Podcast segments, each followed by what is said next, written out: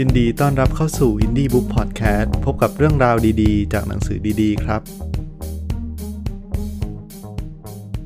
สวัสดีครับ พบกับ part ที่ 2 ของการรีวิวหนังสือทยาน คิดแบบสตาร์ทอัพทำอย่าง SME มีระบบอย่างมหาชนนะครับ ต่อจาก EP ที่แล้วนะครับก็คือ EP ที่ 49 วันนี้เราจะมาเริ่มคุยกันเรื่องของ Chapter ที่ 3 นะครับ สร้างระบบให้เป็นมหาชนเพื่อการเติบโตที่ยั่งยืนนะครับ ธุรกิจ SME ส่วนใหญ่เริ่มจากความไม่มีอะไรเลย ไม่มีเงิน ไม่มีระบบ ไม่มีชื่อเสียง ไม่มีฐานลูกค้า แล้วก็ไม่มีแบงก์มาช่วยด้วยนะครับ ทุกอย่างต้องสร้างขึ้นมาเองทั้งหมด การทำธุรกิจในช่วงแรกเนี่ยเหมือนนับหนึ่งใหม่ทั้งหมดเลยจึงเป็นเรื่องยากมากในการสร้างธุรกิจนะครับ แล้วก็นี่คือเหตุผลที่ SME ส่วนใหญ่เนี่ยต้องโฟกัสไปเรื่องของการทำการตลาดเป็นอันดับต้นๆนะครับ จนเมื่อขายไปแล้วได้กำไรนะครับ ขายดี จึงค่อยกลับมาดูเรื่องของ การโอเปเรตหลังบ้านนะครับ Smart ID Group นะครับลงมือทำหน้าบ้านก่อนเป็นอันดับแรกนะครับ ไม่ว่าจะเป็นเรื่องของการออกแบบสินค้า การสร้างแบรนด์ การขาย ซึ่งคุณโทมัสเนี่ยมองว่าการไม่มีระบบเท่ากับการพัฒนาที่ไม่ยั่งยืนนะครับ พอถึงจุดหนึ่งเนี่ยเขาก็เลยชะลอเรื่องการตลาดและหันมาสร้างระบบในองค์กรแทน เมื่อบริษัทเติบโตนะครับสินค้า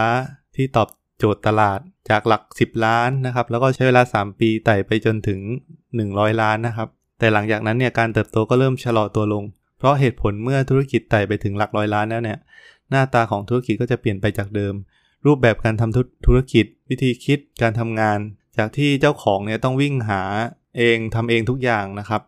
ก็ไม่สามารถที่จะทำได้เพราะสเกลมันใหญ่ ก็ต้องมีทีมงานเข้ามาช่วย ต้องมีระบบเข้ามาดูแลนะครับ และเนื่องจากว่าคุณโดมัสเนี่ยเขาบอกว่าเขาเขาเป็นคนขี้เกียจนะครับ เวลาทำอะไรแล้ว แต่เขาต้องทำจริงลุยเต็มที่ช่วงทำงานใหม่ ๆ หรือว่าโปรเจกต์ใหม่ๆเนี่ยเขาจะทำงานหนักนะครับ แล้วก็ให้เวลาเต็มที่พยายามสร้างระบบขึ้นมานะครับ หลังจากนั้นก็ให้ระบบเป็นตัววิ่งงานแทน แล้วก็จะไม่ลงเข้าไปทำงานนั้นซ้ำอีกครับเขาค่อยๆสร้างระบบขึ้นมาจากการเรียนรู้นะครับทำไปเรียนรู้ไป ไม่ว่าจะเป็นเรื่องของระบบการขาย การเก็บเงิน การคำนวณสต็อก ประเมินสถานการณ์การขาย รูปแบบการขายนะครับ วิธีการจัดโปรโมชั่น การออกแบบสินค้า และการพัฒนาสินค้าใหม่ จนนำไปสู่การเอาซอฟต์แวร์ ERP หรือ Enterprise Resourcing Planning ซึ่งเป็นระบบวางแผนทรัพยากรทางธุรกิจขององค์กรโดยรวมนะครับมาใช้ พร้อมสร้าง Workflow การทำงานขององค์กรทั้งหมดนะครับ ระบบที่ดีก็จะเป็นนกลไกสำคัญในการสร้างเม็ดเงินให้กับธุรกิจนะครับ แม้ว่าผลกระทบต่อการเติบโตของธุรกิจบ้างในช่วงแรกในการเซตระบบนะครับ แต่ก็เป็นการลงทุนที่คุ้มค่า การสร้างระบบเนี่ยก็เลยทำให้ Smart ID Group เนี่ยแตกต่างจาก SME ทั่วไปนะครับ มาดูเรื่องของ User Centered Design นะครับ Smart ID Group ให้ความสำคัญกับตัวสินค้าเป็นหลักนะครับสินค้าเป็นต้นทางของทุกสิ่งทุกอย่าง เมื่อสินค้าดีเป็นที่ต้องการของตลาดนะครับ สินค้าเหล่านั้นจึงขายดี การออกแบบสินค้าจึงเป็นจุดเริ่มต้นของการสร้างระบบไปโดยปริยาย หัวใจของการออกแบบสินค้าของ Anitech จะเอาความต้องการของผู้ใช้เป็นหลัก user centered design นะครับของคุณโทมัสไม่ได้จำกัดความเฉพาะเรื่องของการออกแบบสินค้าให้มาให้ออกมาสวยเก๋ดูดี ดึงดูดความต้องการของผู้บริโภคเพื่อหวังยอดขายนะครับ แต่ยังรวมไปถึงโอกาสในการขยายงานขยายการเติบโตในธุรกิจด้วย เนื่องจากว่าปัจจุบันเนี่ยความต้องการของผู้บริโภคหลากหลาย จึงมีสินค้าหลากหลาย ตอบสนองความต้องการของผู้บริโภค แม้วันนี้คุณจะมีหน้าร้านเป็นของตัวเองนะครับ มีช่องทางเว็บไซต์ มีตัวแทนจำหน่าย ไม่ว่าจะเป็นออฟไลน์ออนไลน์ แต่อย่างไรก็ตามนะครับ มันก็คือการเข้าไปสู่วงวนของ retail นั่นเอง ซึ่งเป็นเรื่องยากมากนะครับ ที่จะเติบโตด้วยสินค้าเพียงสินค้าตัวเดียว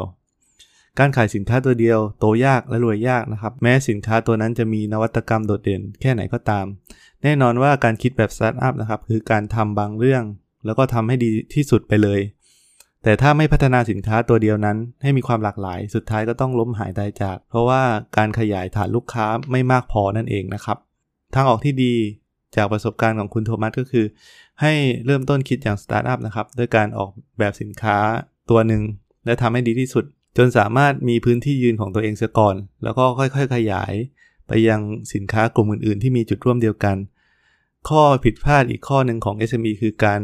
เห็นอะไรว่าขายดีก็เอามาขายตามๆกัน โดยสินค้าเหล่านั้นไม่ได้มีส่วนเกี่ยวข้องกับสินค้าเดิมเลยทำให้ผู้ประกอบการไม่สามารถที่จะโฟกัสการทำตลาดได้นะครับ แล้วก็เกิดความยุ่งยากในการบริหารจัดการ จนทำให้เกิดการทำมากแต่ว่าได้น้อยโดยไม่รู้ตัวนะครับ ถ้าสินค้านั้นถูกออกแบบแล้วก็ผลิตออกมาเนี่ยจากกลุ่มผู้บริโภคที่กว้างมากเกินไป จะทำให้บริษัทไม่สามารถที่จับตลาดที่เป็นซอยย่อยลงไปได้นะครับ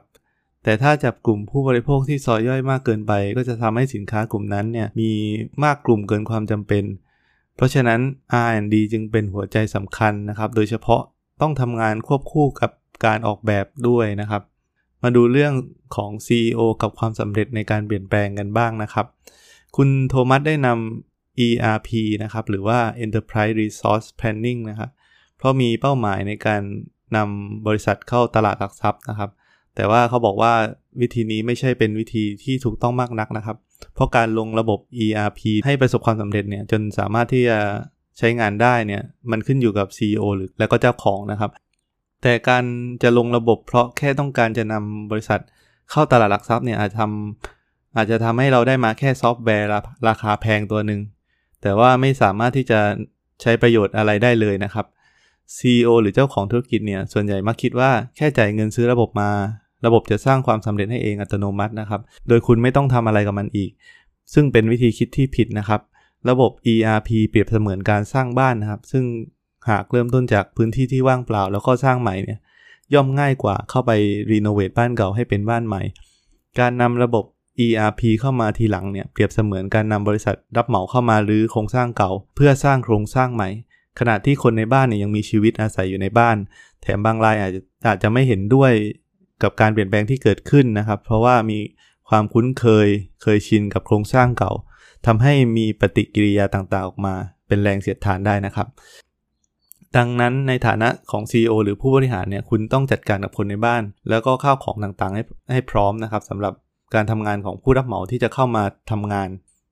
ขั้นแรกที่ต้องเปลี่ยนก่อนเลยนะครับในการใช้ระบบ EPR ก็คือเรื่องของการเปลี่ยนทัศนคติ และคนแรกที่ต้องเปลี่ยนก็คือทัศนคติของ CEO เองนะครับ ต้องรู้ว่า EPR เนี่ยดียังไงช่วยอะไรได้บ้างนะครับ แล้วก็จะส่งผลต่ออนาคตของธุรกิจได้อย่างไร ความรู้ความเข้าใจตรงนี้นะครับ จะช่วยให้ CEO สามารถถ่ายทอดลงไปสู่พนักงานในองค์กรได้อย่างราบรื่น จนประสบความสำเร็จในที่สุดนะครับ มาดูเรื่องของ workflow กันบ้างนะครับ workflow เนี่ยดูเหมือนกับทำง่ายนะครับ แต่ว่าจริงๆแล้วไม่ได้ง่ายอย่างที่คิด ระบบที่ค่อยๆ สร้างมาตั้งแต่เริ่มต้นธุรกิจใหม่ๆเนี่ยจะค่อยเป็นภาพที่ชัดเจนยิ่งขึ้นกระนั้นภาพที่ชัดเจนแล้วเนี่ยก็ยังขาดความต่อเนื่องนะครับ เพราะว่าพนักงานจะทำตามความเคยชินที่ปฏิบัติกันตามตามมานะครับ พอมีอะไรเปลี่ยนแปลงเนี่ยก็จะแทบไปไม่เป็นนะครับ อาจจะงานอาจจะหยุดชะงัก แย่ที่สุดก็คือเมื่อคนเก่าลาออก แล้วก็คนใหม่เข้ามา ก็จะมีปัญหาขรุขระในการทำงานนะครับ แล้วก็ทำให้งานต้องสะดุดเป็นเนืองๆและเหตุผลที่ คุณโทมัสเริ่มเห็นคุณค่าของการทำผังระบบการทำงานในองค์กรหรือว่า workflow นะครับ ข้อดีของการมีผังระบบในการทำงานนะครับ จะทำให้คนในบริษัทเนี่ยทำงานกันโดยอัตโนมัตินะครับ โดยที่ไม่ต้องมีใครมาบอก หรือว่าคอยกำกับนะครับ การมีผังระบบการทำงานเหมือนการกำหนดค่ากลางต่าง ๆ ให้คนในองค์กรคุยเรื่องเดียวกัน และลดปัญหาที่จะทำให้เกิดความสับสนนะครับทำให้คนใหม่ที่เข้ามาเนี่ยใช้เวลาน้อยลงในการปรับตัวในการทำงาน หากไม่มีผังการทำงานนะครับ คนเดิมที่อยู่อาจจะโชว์ความเก๋าอยากจะส่งต่องานหรือการรับงานเนี่ยขึ้นอยู่กับเขานะครับ ซึ่งถ้าเขาเป็นคนขยันแล้วก็รอบคอบก็ดีไป แต่ถ้าไม่ใช่เป็นคนขยันหรือรอบคอบปัจจัยเหล่านี้จะทำให้วัฒนธรรมองค์กรเปลี่ยนนะครับ เปลี่ยนไปแบบไร้ทิศทาง ระบบการทำงานในองค์กรยังช่วยการลดการทุจริตนะครับ การไม่กำหนดโฟล์งานตั้งแต่แรก แล้วก็ไม่มีระบบมาตรวจสอบเนี่ยจะทำให้เกิดปัญหา และผู้บริหารต้องมาไล่แก้ปัญหาที่ปลายทาง ซึ่งยุ่งยากกว่าการที่เราเข้าไปจัดการกับระบบตั้งแต่แรกนะครับการจะทำให้พนักงานเขียนโฟล์การทำงานในบริษัทเป็นเรื่องยาก เพราะไม่ว่ากันไม่ว่าจะเป็นพนักงาน CEO เจ้าหน้าที่ธุรกิจ หรือเจ้าของธุรกิจนะครับ ก็ไม่มีใครดูขั้นตอนการทำงานทั้งหมด CEO หรือเจ้าของธุรกิจต้องกำหนดบทบาทหน้าที่ของพนักงานในแต่ละตำแหน่งให้ชัดเจนนะครับ ใครมีหน้าที่รับผิดชอบงานอะไร การส่งมอบ งานให้กับใคร โดยต้องกำหนดอย่างถูกต้องแล้วก็เป็นสากล และพนักงานทุกคนต้องเข้าใจบทบาทและหน้าที่ของตนเป็นอย่างดีนะครับ ขั้นตอนที่สำคัญคือการต้องมานั่งคุยกันทั้งหมด ซึ่งส่วนนี้เป็นเรื่องที่ค่อนข้างยากแล้วก็เปราะบางนะครับ เพราะบางทีแผนกบางแผนกก็ยังคุยกันไม่รู้เรื่องเลยครับแต่ถ้าเอาคนที่เป็นมืออาชีพในการทำงานด้านนี้อยู่แล้วเข้ามาทำหน้าที่ตรงนี้นะครับ เขาจะมองเห็นจากภายนอกแล้วก็เป็นกลาง โดยมีเป้าหมายในการทำผัง งานการทำงานให้ดีที่สุด แล้วก็เหมาะสมกับองค์กรที่สุดออกมานะครับ สุดท้ายนะครับ ตัวระบบก็ต้องปรับเปลี่ยนไปตามระยะเวลาของของงานที่โตขึ้น ซึ่งคุณคงไม่สามารถจ้างผู้เชี่ยวชาญให้มาเขียนให้ได้ตลอดนะครับ เมื่อเป็นเช่นนั้น คนภายในก็ต้องช่วยกันเขียนนะครับ ช่วยกันเปลี่ยนแปลง นั่นเป็นบ้านปลายของความสำเร็จสำหรับการทำผังระบบการทำงานอย่างแท้จริงนะครับ การบริหารคนให้ดีต้องใจต่อใจครับ บุคลากรคือหัวใจสำคัญที่สุดนะครับ แล้วก็เป็นต้นทุนที่ใหญ่ที่สุดของธุรกิจ ไม่ว่าทุกคนจะเป็นทรัพย์สินขององค์กรหรือไม่นะครับ แต่ว่าจริงๆ แล้วคนที่เป็นทรัพย์สินขององค์กรนี่คือคนที่ใช่เท่านั้น แล้วก็ทุกคนไม่สามารถที่จะเป็นคนที่ใช่ได้ นี่เป็นความท้าทายของผู้บริหารนะครับ คุณต้องมีมุมมองกว้างพอลึกพอ มองออกว่าใครใช่หรือไม่ใช่นะครับ ต้องกล้าที่จะลงทุนเพื่อเก็บคนที่ใช่ไว้ แล้วก็กล้าที่จะตัดสินใจปล่อยคนที่ไม่ใช่ให้เดินเติบโตไปตามแนวทางของเขานะครับ ทุกคนย่อมทำงานเพื่อหวังเงินและก็ความก้าวหน้าในการทำงาน ส่วนจะรักหรือไม่รักบริษัทขึ้นอยู่กับวิธีการดูแลลูกน้องของเจ้าของบริษัทเองนะครับ มนุษย์นะครับเป็นสิ่งมีชีวิตที่สื่อสารกันด้วยใจ แล้วก็สื่อสารกันด้วยความรู้สึก คือคุณสามารถพูดว่ารักพนักงานได้ทุกวันนะครับ แต่ว่าถ้าคุณไม่ได้รู้สึกอย่างนั้นจริง ๆ เนี่ย เราพนักงานก็จะรู้สึกได้นะครับ แล้วก็จะไม่เชื่อนะครับ ดังนั้นพื้นฐานแรกของคนที่เป็นเจ้าของธุรกิจคือ คุณต้องมีความปรารถนาดีต่อลูกน้อง อยู่ในส่วนลึกของจิตใจของคุณให้ได้เสียก่อน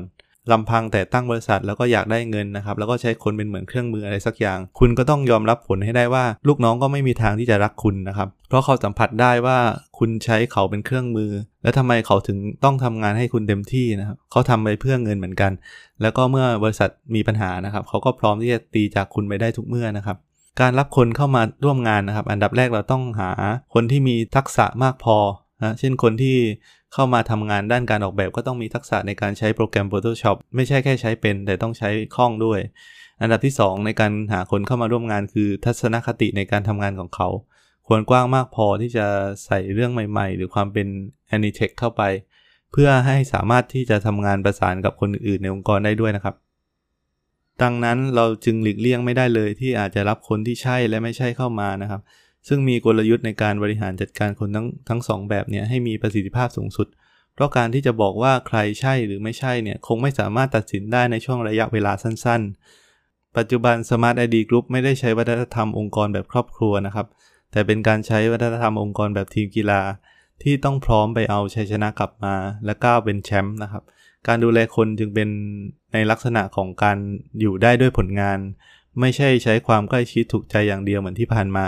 สำหรับคนที่ใช่จะทำให้เขาอยู่ได้ไปนานๆ ต้องสร้างเส้นทางการเติบโตในอาชีพทำให้เห็นถึงความท้าทาย การเจริญเติบโตในองค์กร คนที่ทำงานใน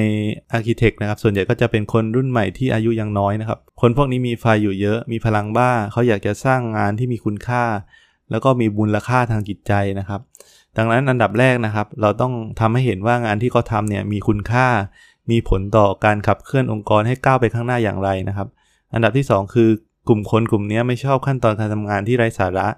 แต่ว่า a n i t e c h เนี่ยเป็นบริษัทที่กำลังเข้าตลาดหลักทรัพย์ จึงจำเป็นต้องมีขั้นตอนการทำงานนะครับ ซึ่งเป็นหน้าที่ของผู้บริหารที่ต้องทำความเข้าใจในจุดนี้นะครับ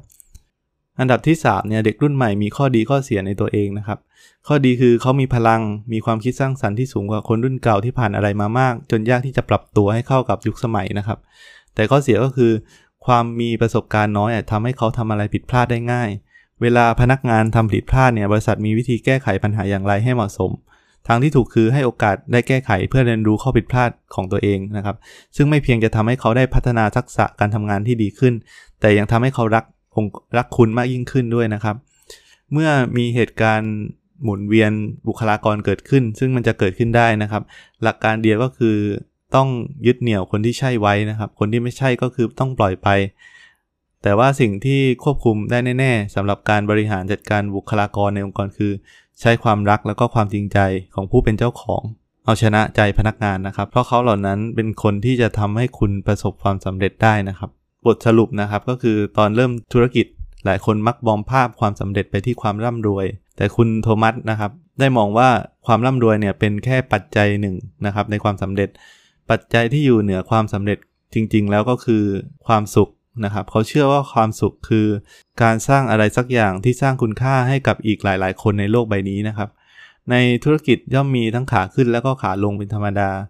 วันที่ลงก็ใช่ว่าจะลงไปตลอดนะครับ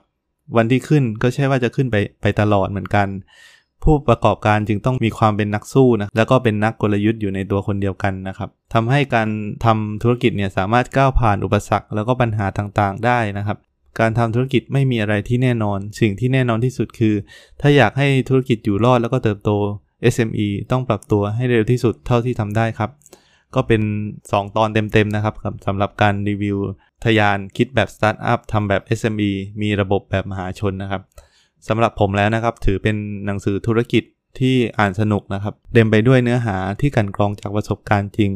แต่ว่าสิ่งที่ผมนำมาสรุปแล้วก็เล่าให้ฟังเนี่ยมันเป็นส่วนหนึ่งนะครับของหนังสือที่ผมในจุดที่ผมชอบนะครับ จริงๆ แล้วในตัวหนังสือเนี่ยคุณโทมัสก็เขียนออกมาได้ได้ดี แล้วก็มีอีกหลายจุดนะครับที่น่าสนใจ ผมขอแนะนำให้ผู้ฟังนะครับ ลองถ้าสนใจก็ลองหาซื้อมาอ่านดูนะครับ รับรองว่าได้ความรู้แล้วก็อ่านสนุกนะครับ ก็ถือเป็นการรีวิวหนังสือที่ยาวมากนะครับ ก็เป็นผมเลยต้องแบ่งเป็น 2 ตอนนะครับ ซึ่งตอนนี้ก็ถือว่าเป็นตอนจบที่สมบูรณ์ หวังว่าผู้ฟังจะได้รับประโยชน์นะครับ จากสิ่งที่ผมได้สรุปมาแล้วก็รีวิวให้ฟัง พบกันใหม่ EP หน้านะครับสำหรับวันนี้ สวัสดีครับ